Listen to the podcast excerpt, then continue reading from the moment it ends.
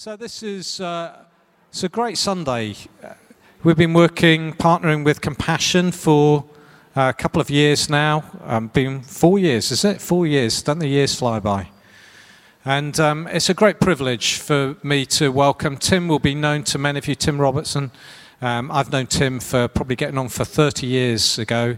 When I said that earlier, he said when we were both 6. So that probably is the measure of the man. So let's give him a big warm hand, Tim from Compassion. It's great to have you with us, Tim, this morning.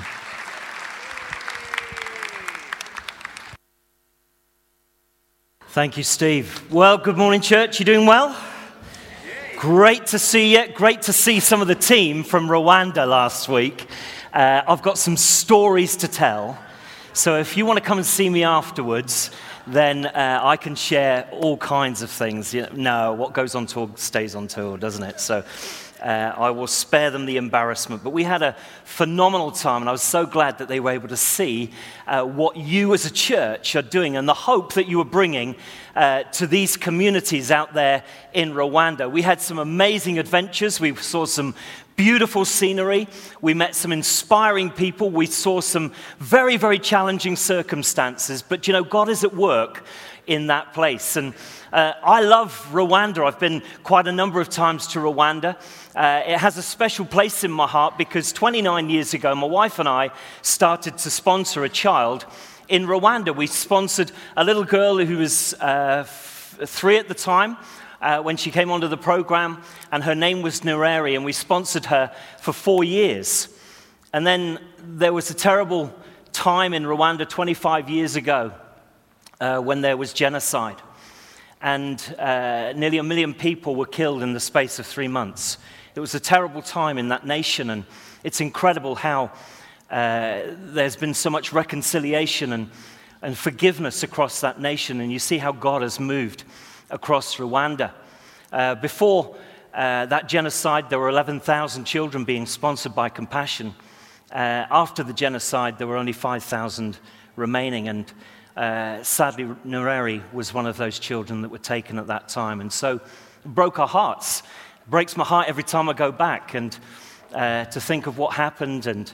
But you know, the word says that unless a grain of wheat falls into the ground and dies, it will remain alone, and yet it will produce many, many other seeds as well. And my belief and my hope is that we will see many, many more children released from poverty in Jesus' name. Can I tell you that today just over 100,000 children are being sponsored in Rwanda through the work of Compassion and the work of the local church, which is pretty cool, isn't it? For those of you who don't know too much about Compassion, maybe you've only just joined the church recently, Compassion's been going for well over 65 years. Excuse me, let me just take a drink there. Over 65 years, and in that time, 1 million children have gone through our programs, and currently 2 million kids are registered on over 7,000 projects in 25 nations in 3 continents. And you will have seen up on the statistics there that some of those countries, and I think different folks from this church are sponsoring children across 7 countries, but particularly in Rwanda. If you don't see your country up there and you do sponsor through Compassion, talk to the guys at the stand afterwards and we can link your sponsorship to Hope Church. Our values are really that Christ is at the center. It's all about him. We're releasing children from poverty in Jesus' name. We don't just want to make children's lives more comfortable. We want to give them a hope in God. We want to introduce them to the Savior. We want them to know Jesus, who can change their life from the inside out. And last year, 158,000 kids gave their lives to Christ. That's pretty amazing, isn't it? And 5,000 caregivers as well. So you see, local communities are coming to Christ. The church is growing. The kingdom of God is being established. It's amazing. But it's child-focused, and it's church-based. We only work with and through the local church. And the team saw 2 churches that are working, that every project has a church that oversees it. And we had a great time at the churches. This time last week, I was preaching in the church there at, I can't remember the name of the place, but we had an amazing time there. We saw 3 people come to Christ. Loads of people came forward for healing. The team were all involved in that. and the church is growing in that community. It's absolutely amazing. Thank you for what you are doing in investing in these communities. Thank you for that intervention. That was a considerable amount of money, and it's done so much, and it really is transforming the lives of these children. So thank you for all that you're doing. If you have a Bible, just turn to Micah chapter 6. Micah chapter 6. If I asked you the question, what is poverty? We get lots of different answers. Some would say it's a lack of money. Some would say it's a lack of shelter, a lack of clothing or nutritious food. It's all of those things, but they're consequences of a deeper thing. You see, from the perspective of the poor, poverty is this. It's a feeling of being disempowered. It's a feeling of being marginalized, having no voice, no option. You see, the opposite to poverty isn't that suddenly that they get wealthy. The opposite to poverty is justice. And people need justice around the world, but so many lack justice in their lives. We see people who lack justice here in Winchester. But right around the world, we see people who are on the wrong side of justice, and as a result, their lives are impacted in so many different ways. And I want to talk a bit about justice this morning. If you've got that Bible open at Micah chapter 6, it's verse 8, and it says this: "He has showed you, O man, what is good, and what does the Lord require of you?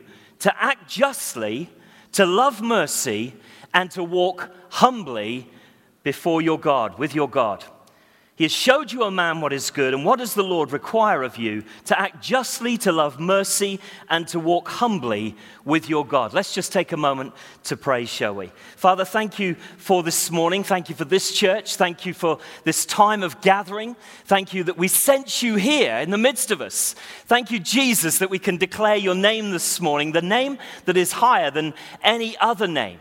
That at the name of Jesus, every knee shall bow. We pray, Lord, that this morning our hearts would bow before you. Our lives would be bowed before you, Jesus. If there's anyone that doesn't know you, Lord, that today will be the day that they bow the knee before Jesus and surrender their life to him. Lord, I pray that you will speak to us from this scripture and the things that I share this morning. Lord, would you move on hearts and minds today, we pray, in Jesus' name. Amen. He has showed you, O man, what is good, and what does the Lord require of you, but to act justly, to love mercy, and to walk humbly with your God. You know, God is a God of justice, isn't he?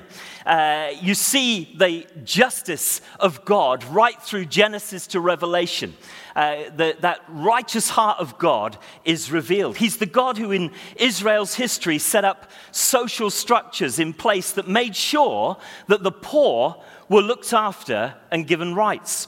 However, as time went on, God's people kind of disobeyed his laws, violated and abused his laws. And that's why in Isaiah 58, God comes to the so-called righteous, to the church of that time, and challenges them about their exploitation of the poor. "Is not this the kind of fast that I have declared, says the Lord?" You know, and he challenges them about their abuse and exploitation, how they climb over the backs of the poor and their workers to gain more for themselves, because they're greedy. And yet they mask it all with ceremonies and prayers and fasting and everything. And God says, the kind of fast that I desire is to loose the chains of injustice, to set the captives free, to give food to the hungry, shelter to the homeless, and not to send the stranger away. Then your light will rise, then your healing will come.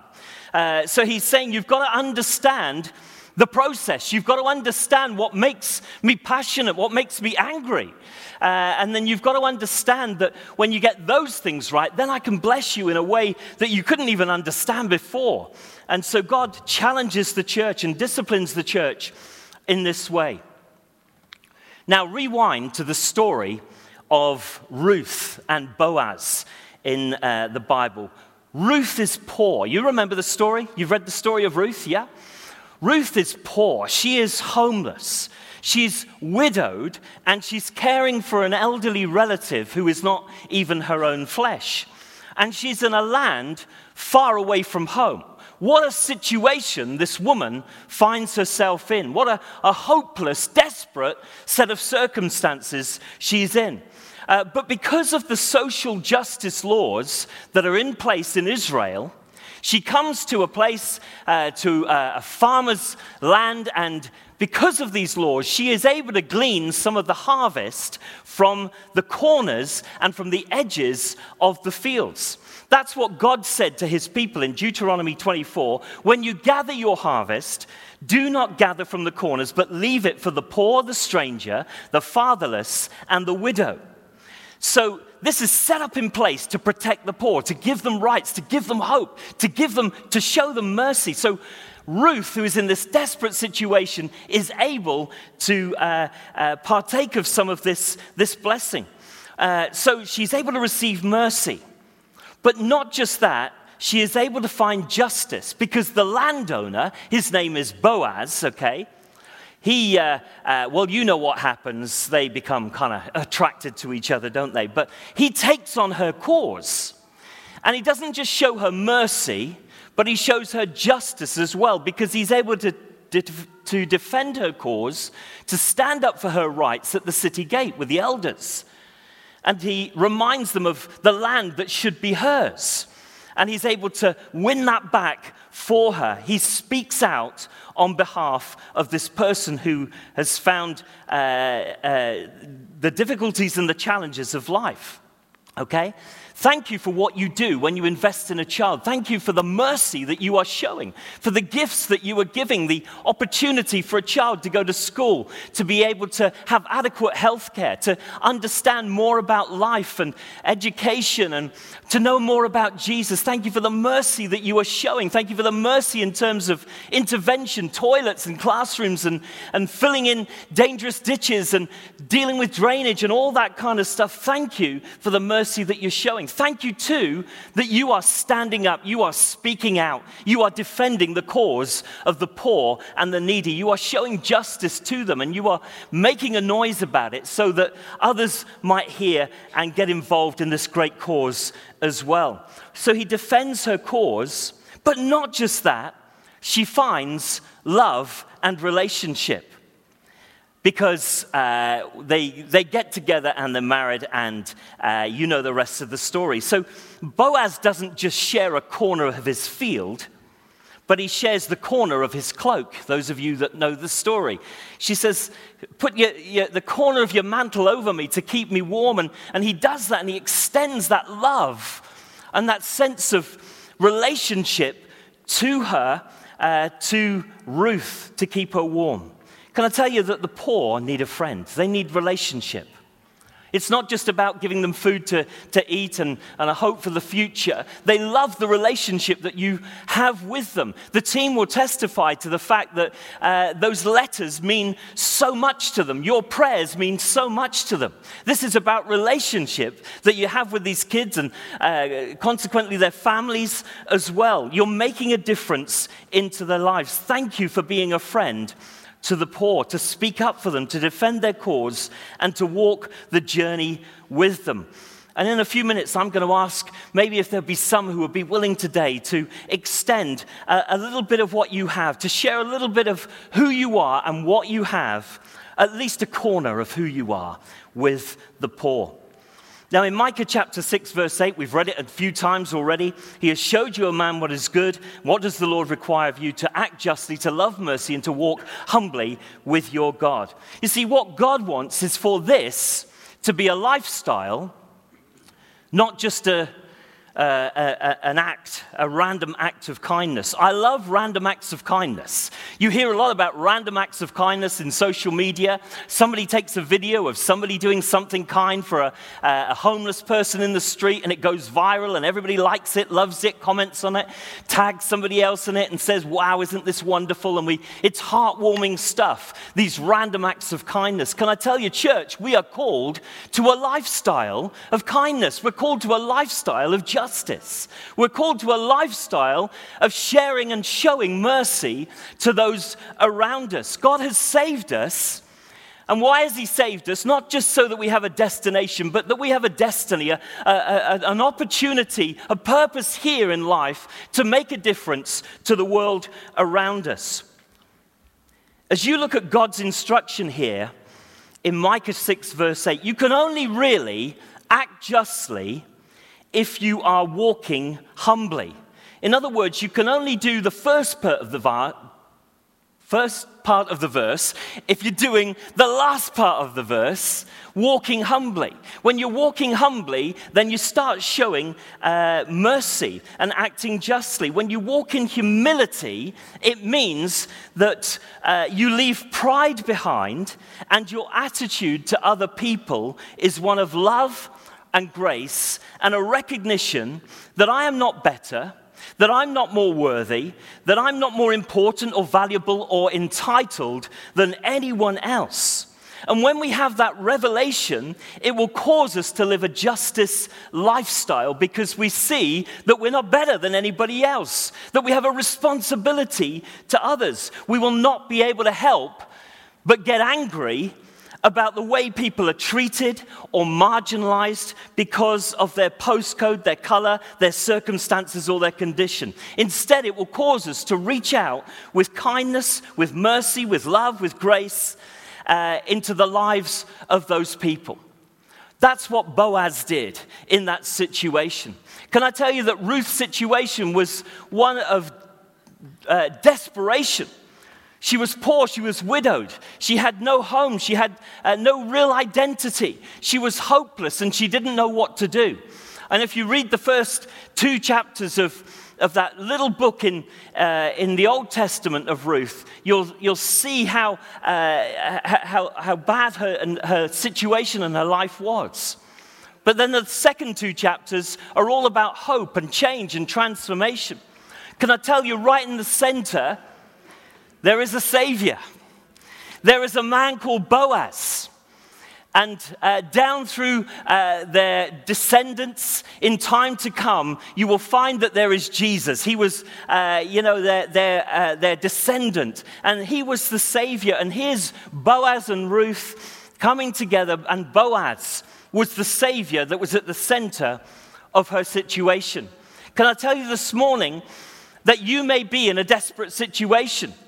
You may be in a hopeless situation. You may feel that life has been tough. You may be feeling that you're far away from God. You may feel lonely. You may feel marginalized. You may feel that you're on the wrong side of justice. You may feel that your life has got messed up and you don't know what to do about it. But I want to tell you that there is a future for you, that there is a hope for you, that the end result of your story here on earth can be far better than you've ever thought.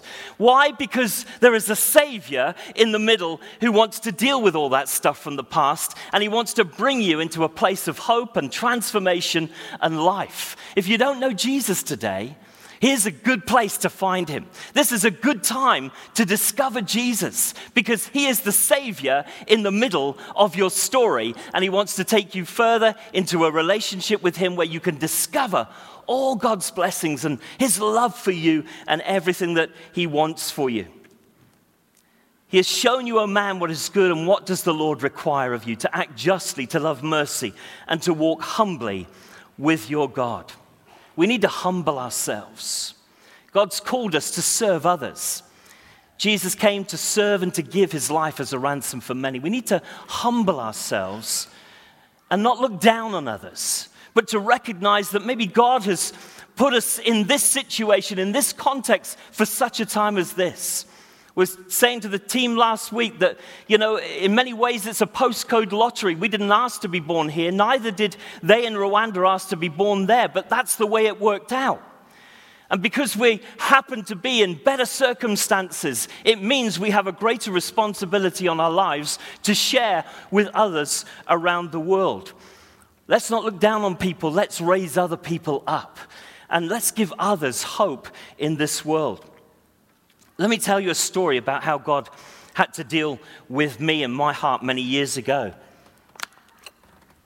30 years ago, I went to Africa for the first time. I went with Tony. You remember Tony, Steve. And We did all kinds of mission stuff. I was a young pastor. I was going to take Africa by storm, move over Reinhard Bonnke, Tim Robertson was coming. And a lot of bravado, a lot of arrogance and all of that stuff. And I kind of got there. And one of the first things that we did was to go into this hospital. We were in Zambia and to pray for those who were ill. And we went to this place and it lacked resources, it lacked hygiene, it lacked good sanitation. The smell was horrible. And suddenly I felt out of my depth. Culture shock set in, and all my bravado went out of the window. I was out of my comfort zone. But as we went around praying for the sick, I was happy to pray but not get too close because there were all kinds of, nasty germs and diseases and infections there. And I wanted to kind of just stay back here and, shout hallelujah from the back there. And God was about to do something in me. You see, we went around a few wards and then we came to a small room. And as we went into this room, there lying on a very thin, soiled mattress was a guy whose body was absolutely wasted away. The root cause was HIV/AIDS. When I heard what was wrong, I didn't just recoil physically, but I recoiled in every other way as well. I'm not proud to say this, church, but I was disgusted. There was judgmentalism in me. There was disapproval. And there was fear that rose up in me. Fear because we're very often afraid of the things that we don't really understand. You see, it was 1988. And AIDS was prevalent, wasn't it? Not just in Africa, but globally now. And we didn't really understand it. And there was a lot of fear surrounding it. Was it an airborne disease? Was it communicable by touch? Or was it just amongst the homosexual community? Or we're reaching into the heterosexual community as well. And as these thoughts are going through my mind, and I was full of fear and not wanting to get too close, suddenly the pastor from the church that had taken us into the hospital said, "We need to help this man. We need to change his sheets." And then he asked me to lift him up while the team dealt with that business. That meant that I had to touch this man. What was I going to do? Everything in me screamed, no, I don't want to get involved. But you know what? God was giving me an opportunity to discover his heart of compassion. I understand why he did that now. At that time, everyone was wearing wristbands, weren't they, with WWJD on there. I always thought that stood for who was Jason Donovan, but apparently it stood for what would Jesus do?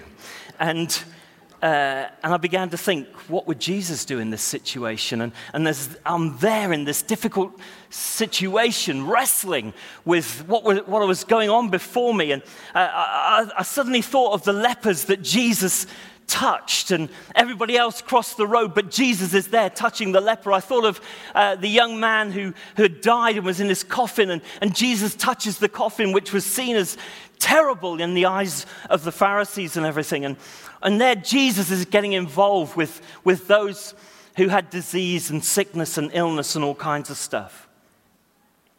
And I was consumed with compassion. And so I got involved. Was I scared? Of course I was. But there was something in me compelling me. And as I lifted this man up who was just skin and bone, he whispered into my ear, "God must love me very much because he sent a man from another country to help me." Whoa. Whoa. Was I afraid? Yes. I still went and scrubbed my hands raw afterwards. But you know what? Now I understood the lengths that God will go to break our hearts for the lost and for the dying and the despised and the unlovely. The Lord is compassionate and gracious, slow to anger, abounding in love. I'm quick to anger.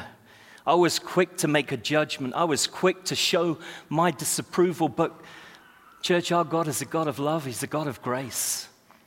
He's a God of holiness too. And we've got to understand that journey, haven't we, of course. But God loves people. God so loved the world.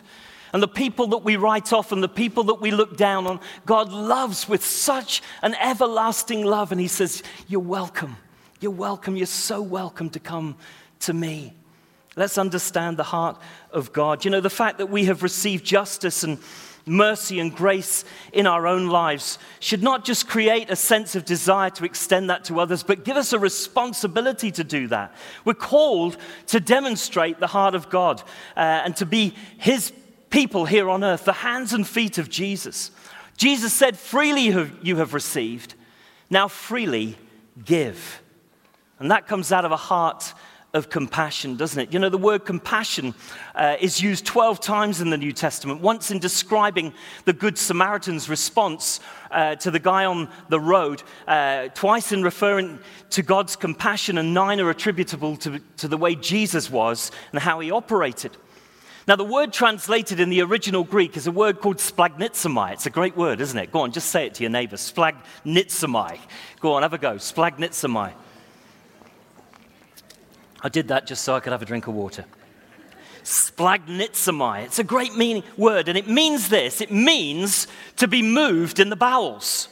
Can I tell you, last week there were one or two that understood the reality of what I've just said out there in Africa. But it seems to be moved in the bowels, deemed to be the source of love and pity. You see, the bowels or the intestines seem to be quite a graphic word in describing God's compassion, don't they? But it's almost like us saying of someone who did something brave, that took guts. It came from deep within, okay?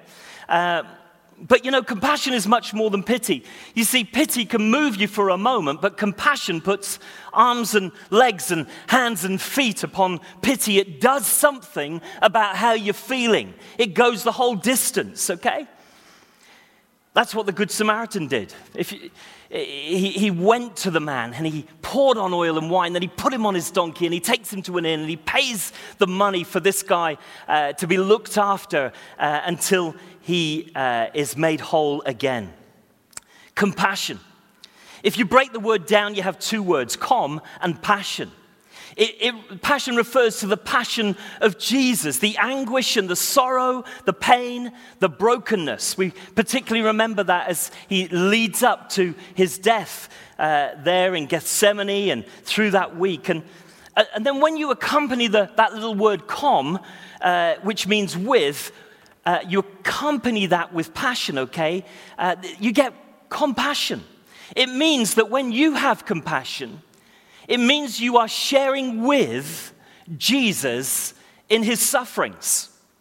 It means you are moved to act. It brings all these things together. You start identifying with Jesus in his suffering. Romans 8 says if you want to share in his glory, you have to share in his sufferings. We don't want that, do we? We want to share in the glory of the Lord, but we don't always want to identify with him in his sufferings.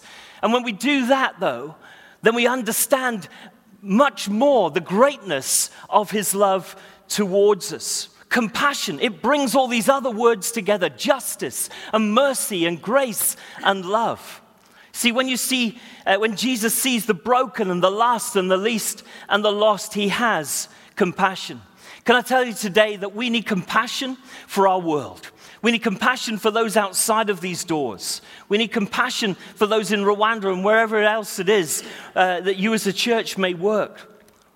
Today, 17,000 children will die of easily preventable causes, 17,000 kids.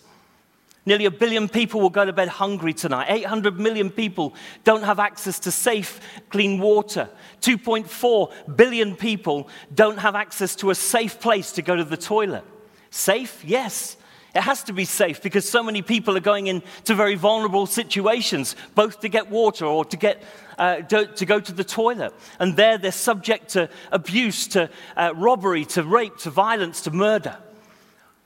That's just the basic things of life, and yet it spirals out of control when you're living in poverty.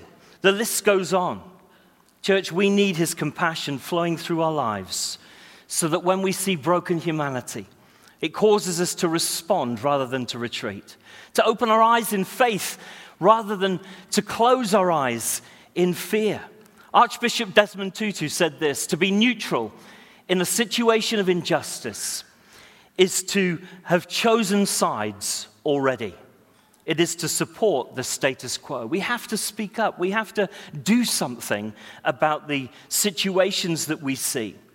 In Jeremiah 22, verse 15 to 16, it says of King Josiah, he did what was right in the eyes of the Lord, and all went well with him. He defended the cause of the poor and the needy, and so all went well. And then God says this, is that not what it means to know me, says the Lord? Is that not what it means to know me? We used to sing a song years ago, the greatest thing in all my life is knowing you, and we get lost in wonder, love, and praise. And that's a way of knowing Jesus, but maybe another way is listening to his voice, and he may be saying, hey, I'm over here with the poor and the marginalized. I'm over here with the disenfranchised and the least and the lonely and the lost. Come and share my heart here. And that's how we get to know Jesus, because he wants us to know him in every part of his being.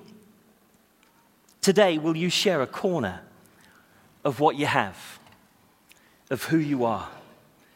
Will you share something of the much that you have received and use it to bring a hope and a future to someone who most likely will turn it around and bring a hope and a future to someone else? In a moment, I'm going to ask you to do just that. But right now, I wonder if we could just watch the screen. We're going to show a little video. This is four of our graduates who've come through the program, and they came from zero to hero. They came from lost to being found, and right in the middle, there was a Savior who brought about transformation in their life. Watch the screen. I wonder, can we just stand to our feet this morning in the presence of God? And if you're comfortable to do this, just as we come to a close, I wonder if you just lay a hand upon your head. We're praying this, God, renew our minds. Give us a fresh revelation of who you are, of who we are, and the value of others. Lord, forgive us when perhaps we've put down others, we've thought badly of others. Pride has risen up in us, Lord, and we thought of ourselves more entitled or better. Forgive us. Renew our minds, we pray. Renew our minds. Maybe just lay your hand on your heart. Jesus, will you break our hearts for what breaks yours? Everything I am for your kingdom cause. Break our hearts today, Lord. Enlarge our hearts with a greater capacity to love others, to show mercy and kindness and mercy and grace to others, Father. Let's lift our hands. Take these hands. Use them to reach out, bring healing, comfort, to write checks, to write letters, to hold the hands of the poor, connect them with the hands of Jesus. Holy Spirit, we need you. Fill our lives, fill our hearts with compassion, we pray. Thank you, Jesus. Thank you. Soften hard hearts today.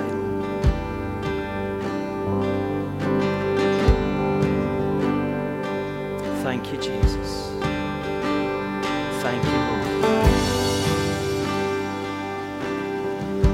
Do you know, God may be dealing with you in different ways this morning, and you need to respond as the Holy Spirit says to you. Maybe it's about getting your attitude to wealth into a better place. We live in a consumer world, don't we? And maybe it's just saying, no, I need to rethink my values. Maybe I need to live simply so that others can simply live. Maybe it's about being more grateful and having more thanksgiving in our lives rather than moaning and groaning and complaining, but thanking God for all that we have. Maybe this morning God is saying to get involved in something, a ministry in the life of the church, working in that sense of justice and reaching out with hope and love. Maybe it's to sponsor a child. There's a little boy called Bianto. It means see you soon. That little boy is already benefiting from Compassion's ministry there on the project. But he needs a sponsor, he needs a friend, someone who will show mercy and justice and love into his little life. Maybe you could be the one who says, hey, see you soon, Bianto. See you soon. I'm going to be your friend. I'm going to be writing to you very soon. You've got a friend in me today. Our team are going to be on the back there in the table, and there's other children as well. For £25 a month, that's a couple of visits to Starbucks. It's a muffin, it's a caramel latte a few times. It's just a few quid. To some, to others, maybe you need to get together with somebody else. There were 5 women who sponsored one guy, and look what he's doing now on that video. Incredible. So we'll leave that up to you. But thank you so much for having a heart that's open to listen to what God says and causes you to walk in obedience to Him. May God bless you this morning. Thank you so much for listening.